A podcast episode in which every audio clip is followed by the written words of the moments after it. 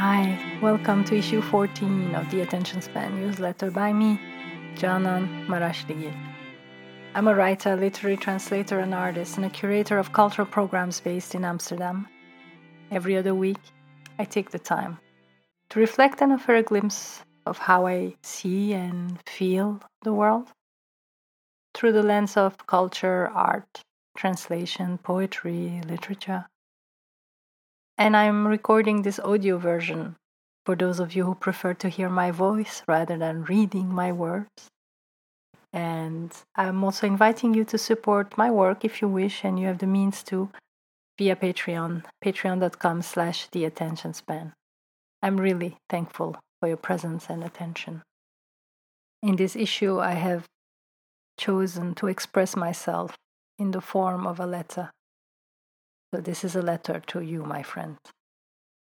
Dear friend, I know you're in pain. Our powerlessness in the face of the violence that is being inflicted on the people of Gaza is taking the hope away from you. You feel guilty. I know you do because I sometimes do too. Guilty of our privilege and ashamed of how useless we remain in the face of such horror. I know you've also seen that video of the child's hand appearing from under the rubble, helping the rescuers in their impossible task. Did they manage to take the child out of there? How many more children's bodies do we need to see before we all wake up? But I know you're up. You and I, my dearest friends, we are wide awake. Our nights are filled with nightmares, and in the morning, I know that you wonder what is the point of this life. It does feel like that, I know. That's why I'm writing you this letter, my dear friend. I want you to know that we must hold on to hope. We all have a role to play, each one of us in our own way. Some of our friends are activists. They're in the streets every day, driven by their anger and rage. They do the work some of us cannot do for a variety of reasons. Let's cherish them and be there for them. Some of us get organized behind the scenes, bringing people together, healing their wounds in silence or around a meal. We also have some organizing poetry readings, others reflecting and writing or making art, raising money, sending SIM cards, posting endlessly ceasefire on social media. Amidst all this violence, we need to keep collecting and archiving knowledge. We need to create discourse. And yes, sometimes we may have difficult conversations and disagree on how we get where we want to go. There's no time for nuance, some will say. They're right in their own way. How do you nuance a genocide? is a question that haunts me too. In those moments, I turn to writers and thinkers who came before us, who saw similar horror in the same and in different geographies. I reread Nazim Hikmet's poem, Hiroshima Child. I come and stand at every door, but none can hear my silent tread. I knock and yet remain unseen, for I am dead, for I am dead. Hikmet could have written that same poem today. That thought freezes my hope. But then I read the last stanza of the poem. All I need is that for peace you fight today, you fight today, so that the children of this world can live and grow and laugh and play. So you're right, my friend. We have reason to be in pain, as we haven't reached that peace yet. But the existence of this poem is a way to tell us not to despair. Do not lose hope, my friends. Let's use our privilege to hold space for solidarity and action, for poetry and beauty, because the people of Palestine deserve better than being portrayed as they are by the media and many governments.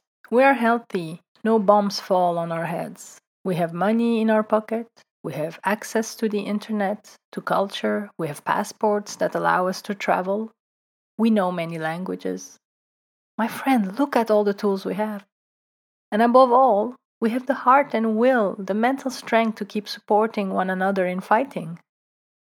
We believe in freedom for all, and we know our friends in Palestine and Israel are going to need to heal from this. It will take time, and we are going to need poetry and music and words and discourse and many tools to hold each other's hearts. Above all, my dear friend, we owe it to the people who don't have the privilege of hope to keep it for us and for them. Let's keep showing up in any way we know how to. I know you've hosted a friend in your home. You have brought solace to their soul. I know you've organized a poetry reading and you have fundraised money to support nonprofit organizations. I know you were holding vigil at Central Station again last night. I know you lit a candle and prayed. Even if you're not posting it all on social media, I do know your heart and I do see all that you do. I cherish you and I'm here for you. We have no power to stop bombs. Our power lies in other places, and we need each other to magnify the reverberations of our actions, no matter their size and visibility. With love and hope, your friend, Canan.